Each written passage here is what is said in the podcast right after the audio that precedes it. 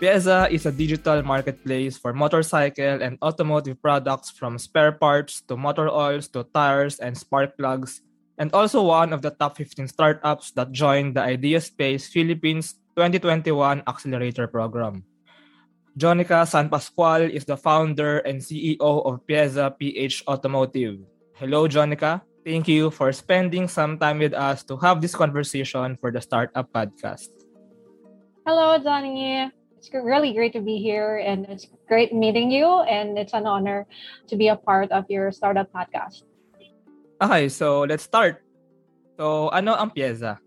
Pieza, like what you mentioned as well, it's a digital marketplace for auto parts and we accelerate growth of automotive retail businesses and we use our unified e-commerce solutions to help vendors. So Pieza is an e-commerce platform and a digital marketplace for motorcycle and automotive products. So maybe just to give a clearer picture for our listeners, ano ba yung range ng products na pwedeng mabili through Pieza? We offer wide range of products. We have motorcycle parts, we have car parts, we also expanded to truck parts as well. So basically, mga pyesa na kailangan nyo para sa mga motor, mga pyesa para sa kotse, and we also have tires, we also have accessories, we also have helmets, mostly mga pang automotive talaga na parts. Yeah, okay. So just for our listeners to get to know more about motorcycles then and motorcycle parts. So maybe can you share a few of these parts and ano ba yung mga pinaka like mabentang products sa Pieza and bakit sila hinahanap ng customers or ng users ng Pieza? Mm-hmm. Sa ngayon, yung pinakamabenta talaga naming products, yung mga gulong, mga oh. motorcycle tires. And last month, nag-run kami ng Facebook ads. And we offered 200 peso discount sa mga gulong ng motorcycles and siguro for that two weeks, we've acquired about 200 inquiries or more than 200 inquiries a day Wow. Uh, regard yes, regarding dito sa mga tires and sa mga gulong. So, yan yung pinakamabenta talaga naming products as of the moment. And feeling ko kaya sa tinatangkilik ng maraming tao din kasi mura siya and at the same time, yung binebenta namin kasi dito sa Piesa is just authentic products and alam mong original and matibay siya na products. And with these tires, ino-offeran din namin siya ng freebies such as sealant and free pito na madalas ding hanapin sa amin ng consumers. Hmm. So, we're so lucky din na we found suppliers that can offer it to us in a very low price. And that's why we can also offer to our consumers at a very low price din naman. Yeah, I think it's amazing na Pieza nga is like connecting the buyers and the sellers of motorcycle and automotive parts. So let's talk about that a bit like yung e-commerce aspect ng Pieza. Sino ba basically yung buyers and why are they really buying? And what really can they get when they shop or when they buy at Pieza? Like ano yung value for them? Yeah, so mga buyers namin usually yung may mga may kotse, mga kariling motor, they are motorcycle owners, and syempre yung mga tao rin na gustong mag-DIY ng kanilang motor at kanilang mga kotse. And mga mekaniko din is mm-hmm. one of our buyers and kung meron silang mga clients or mga customers na gustong magpagawa sa kanila ng mga motor nila or sasakyan nila, pwedeng pwede din silang bumili dito sa Piazza at a certain discount naman. And as of now, we're also offering wholesale prices hmm. and yeah, yun yung mga ino-offer namin currently for the buyers. And from time to time, we offer discounts, lalo na pag may events like Halloween, Christmas, kaya we offer huge discounts and promos naman sa kanila. They just have to stay tuned on our website and sa aming Facebook fan page. Okay, so ang question then siguro is, these buyers, like maybe instead of buying sa uh, actual physical stores ng motorcycle and automotive parts. So bakit sila bibili like sa online platform? What's the difference kaya really? Mm-hmm. Kasi medyo hassle kasi, syempre, lalo na pandemic, 'di ba? Lalabas ka pa and pupunta ka pa sa iba't ibang tindahan and syempre minsan sa isang tindahan hindi naman sa lahat ng oras, eh, nandoon yung product na hinahanap mo or yung item na hinahanap mo. Unlike sa website, pag pumunta ka, ang dali-dali lang niyang hanapin. All you have to do is to type in your product name, your item name, and then at the same time, pag nahanap mo na siya, uh, malalaman mo, ay, meron. So, just put in your details and then it will be delivered at your doorstep. And syempre, hindi lang sa Manila, but from Luzon to Mindanao, pwedeng pwede namin i-deliver sa inyo yung products. Yeah, actually, yung online marketplace nga, kasi when it's a marketplace, madaling ma-ipon doon yung mga different sellers. So now, let's go naman sa sellers. Sino ba yung mga nagbebenta sa Pieza? And ano yung benefit for them if they sell their product dito sa Pieza? Mm-hmm. For sellers naman, ang mga ideal vendors namin ay yung may mga motor shop and yung may mga auto shop and may binebenta silang pyesa sa kanilang mga tindahan. And syempre, alam naman natin na kapag nagtayo ka ng isang tindahan, medyo limited yung audience reach mo kasi yeah. kung ano lang yung malapit sa'yo, yun lang yung nagiging target market mo, yeah. yun lang yung nagiging audience mo. ba diba? Mahirap namang bumiyahe pa from Bicol yung isang consumer kung ang tindahan mo eh nasa Valenzuela. Diba? Yeah. So, what we offer vendors is syempre to help them widen their reach by putting their products online. Sa amin naman, 'di ba, unlike any other marketplaces out there, we have a done for you system. Yung done for you system namin, meaning if you avail of that service, kami na yung bahalang mag-upload ng products mm. para sa iyo online and wala ka nang gagawin. Ang bibigay mo na lang sa amin is your price list and yung team namin, yung PSA team, will be the ones to upload your products. Hindi lang sa website namin, pero sa iba't iba pang marketplaces, kagaya ng Lazada and oh, ng Shopee. Wow, amazing. So you really make it easy for the sellers and also the buyers. Like even yeah. providing a marketplace nga and maybe you, you have some marketing then. So now let's go naman like what really makes Peza different from other e-commerce solutions aside from being just specialized sa motorcycle and automotive parts? Like, ano yung special features maybe na meron si Pieza sa platform ninyo? I think yung isa sa mga sinabi ko kanina, like the done for you system, eh kami lang ata yung nag-offer na uh, niyan sa mga lahat ng e-commerce stores or most of the e-commerce or marketplaces, online marketplaces out there. As of now, or to the best of my knowledge, Piesa lang yung nag-offer niyan sa mga vendors. Kasi sa ibang marketplace, kailangan ikaw eh. Ikaw mag-upload mismo, ikaw maglalagay ng information. Eh, alam naman natin sa automotive stores or sa mga gantong industry na sa isang tindahan, eh, napakadaming products yung pwedeng ilagay online. And syempre, kung nagbabudget ka, medyo magastos kung mag-hire ka pa o papasahod ka pa sa mga taong dapat mag-upload ng mga products mo online. So that's why we help you out by offering done for you system and at the same time nag-develop din kami ng tinatawag naming barcode scanner app. Hmm. Ito naman yung para sa mga gusto nila sila yung mag-upload ng products online. Meron kasi kaming mga pricing plan na pwede para sa mga gustong mag-avail ng Done For You and pwede naman doon sa mga gustong sila na rin mag-upload ng products nila online.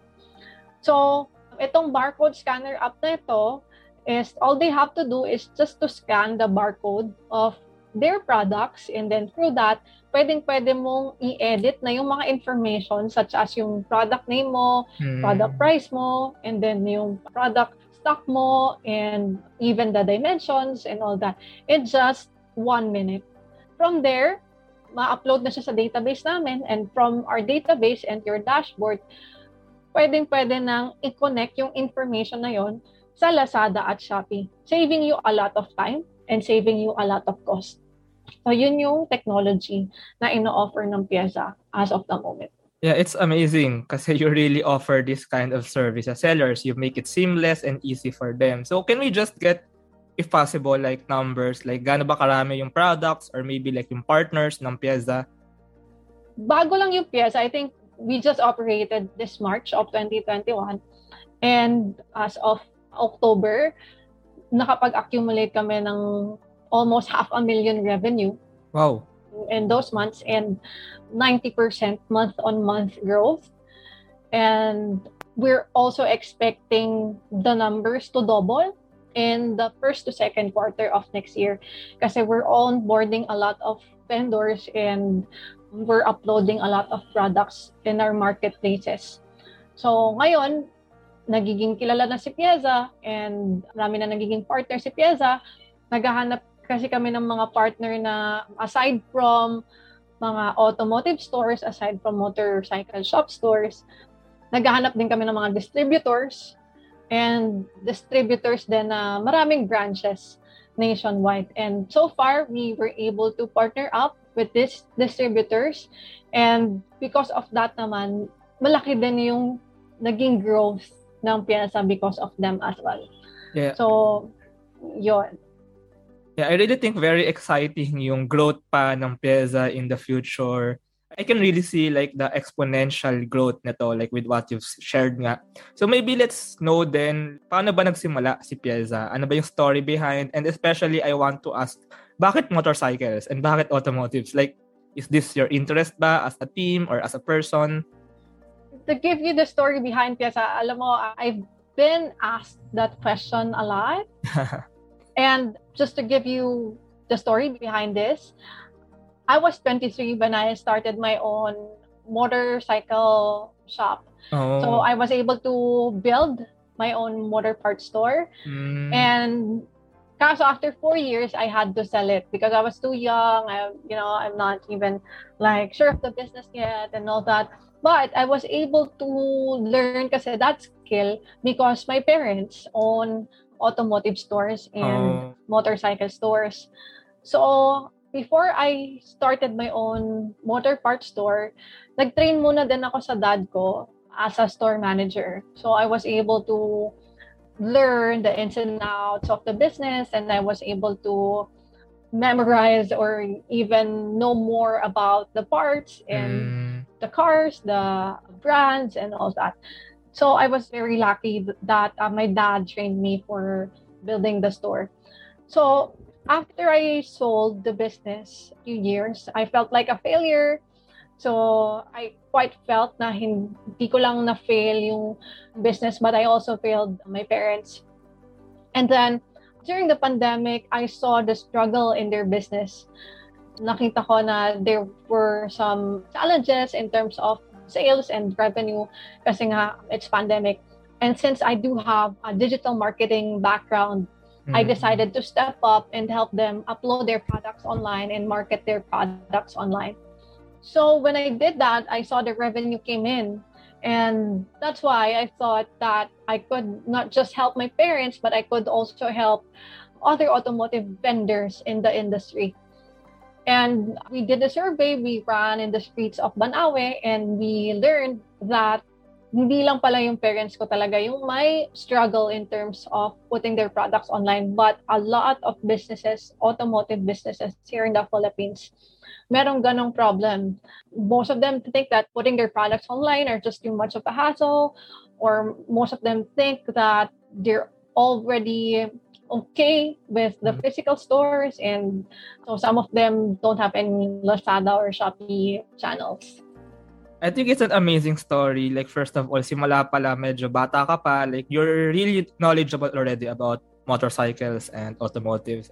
I think it's not a failure story naman, like what happened with your physical store. Because I think it's a great experience and a great learning. Because if that didn't happen, like, this wouldn't happen right now. So, actually, I've heard many stories like that, na they started with like a physical store and then they thought na, hmm, digitalization and like putting these things online, marketing online, can actually not just grow my own business but can also help other uh, entrepreneurs, other business owners. Let's talk specifically naman about motorcycles kasi in the Philippines, is it true ba na the Philippines can become a hub for motorcycle production? And what do you think ba of motorcycle users in the Philippines? Do you think dadami pa ba yung mga gumagamit dito ng motorsiklo? What do you think in general for the motorcycle industry and motorcycle ownership and usage dito sa Pilipinas? yeah, Johnny, no, just to tell you a story as well. I was able to learn how to ride the motorcycle when I was in grade three. Wow. And, uh, and, me, actually, and me until now, I don't know how. yeah, but ano naman yan, madali lang naman yan, para lang nagbibisikleta. But yeah, I was just joking my dad about it. Sabi ko, pa, can you buy me a motorcycle? Ganyan. And then, kinabukasan, nandiyan na yung ano, parang scooter pa kasi yun eh, motorcycle. So, automatic. And that's where I learned how to ride a motorcycle. And yeah, regarding your question, we did some research and we've learned that 55% of the whole population in the Philippines own a car and motorcycle. Yeah. And it is expected that by 2024, it will double the population of car owners and motorcycle owners. Just to tell you a story as well, when we bought pickup truck in Manila two years ago, the agent told us that we, they cannot process our request right away because at that day alone, they have processed about 50 buyers of cars. Yeah. So that day alone, 50 buyers for just one branch and one brand. So mm. how much mm. more if there are the same amount of buyers in other branches and other automotive brands? And so that's why I also learned that the population of car owners, you know, is really growing and as they say, or according to research, you only spend 30% in buying the car, but you spend 70% oh. in maintaining the car. Yeah. So every three months, you have to change oil and you have to do a checkup in your car. With this industry, with the automotive retail industry, it's really growing. And the more buyers for the car owners, the more you need to maintain the cars and the more spare parts you need to have and the more it will become in demand.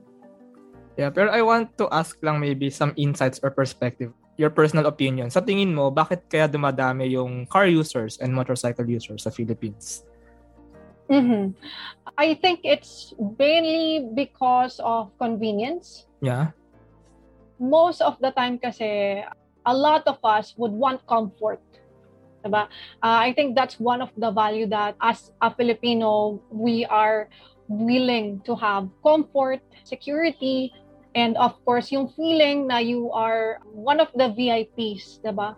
Pag mm. meron kang kotse or pag meron kang motor or meron kang service na nagdadala sa'yo from point A to point B. And siguro one thing as well is yung marketing strategy ng mga automotive stores or yung mga uh, brands and like for example Toyota, like for example Ford, they really offer their cars at zero down payment, 'di ba? Very so, cheap actually. Oo, so for Filipinos, 'di ba? Parang sa atin, marami nang may kaya to afford a car. Yeah. And for them, is they will allot budget per month for the sake of comfort and for the sake of security na then for them. Kasi magkano lang din naman per month ang isang kotse and ang isang motor. So let's go naman sa experience ng Pieza as incubating ng Idea Space Philippines just this like a few months or several months ago. So maybe can you share first why did you join this program and second maybe can you share with us some of your learnings or like your experience in this program? Mm-hmm. We are so honored that we were included among the top 15 in Idea Space. And for us, this is our first time applying for incubation.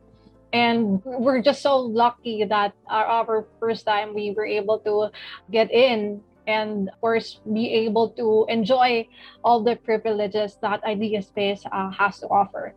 During the first few months they, we were able to get our own coaches our own mentors and every tuesday we have lessons to learn about you know startups and it varies you know uh, learning about your business model learning about how you could build your UVP, learning about accounting, learning about digital marketing, learning about social media marketing. So there is a lot of lessons and there are a lot of benefits in joining these incubation programs and looking back to where Piazza was at before joining Idea Space, we were really a small startup. But after a few months of joining Idea Space, we've grown a lot, you know, not just in terms of revenue, not just in terms of sales, but we've grown a lot in terms of developing our uh, business model and developing our technology. Because before we didn't know how we could further help our target market with technology or with other means. But now we were able to get that clarity in terms of our business roadmap and our technology roadmap.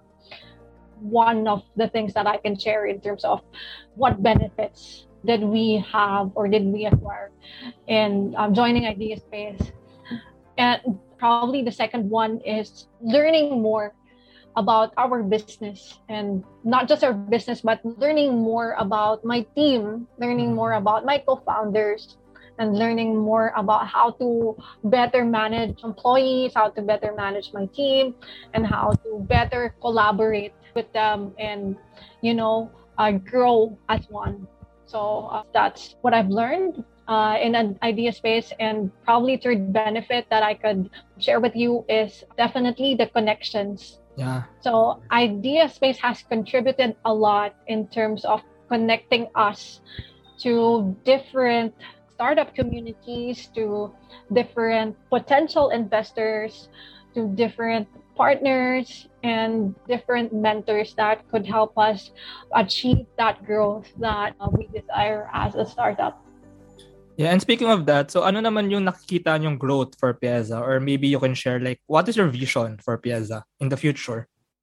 Uh, our vision for Piazza is to also expand in different industries such as the industrial industry, electronics industry, mm. and the construction industry. Um, that's one field that we're really looking at, and we plan to expand in Southeast Asia it's in the roadmap and the plan is ongoing and hopefully we could achieve that in the next few years.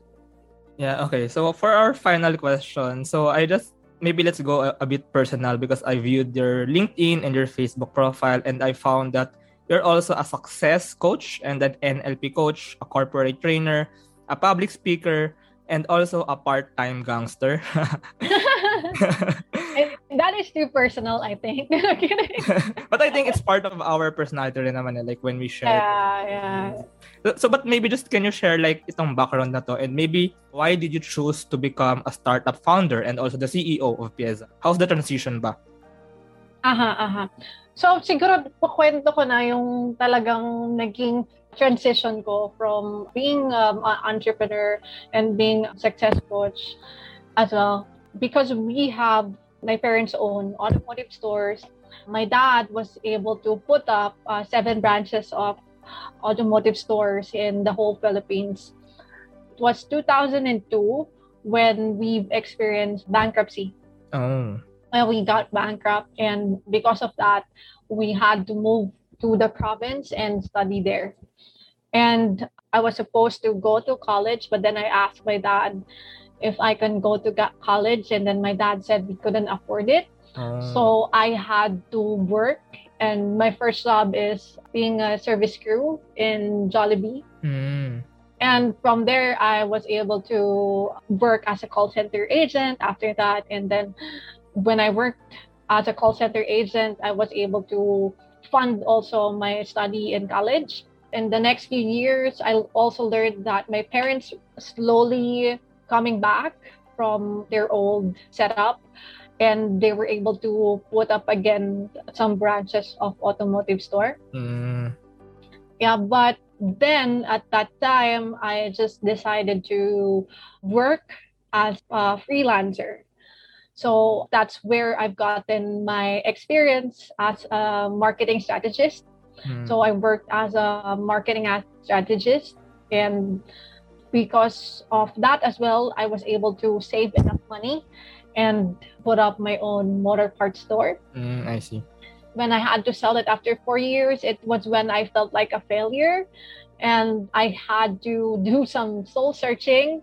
And that's why I attended some seminars, self development seminars. I've also gotten my license as a neurolinguistic practitioner, mm. Where I used that tool as a success life coach those two years, I was just attending courses and learning and discovered my career as a coach and a public speaker as well. So that was before pandemic. And during the pandemic, that's when I saw the struggle in my parents' businesses. And that's when I knew I just had to step up and help them.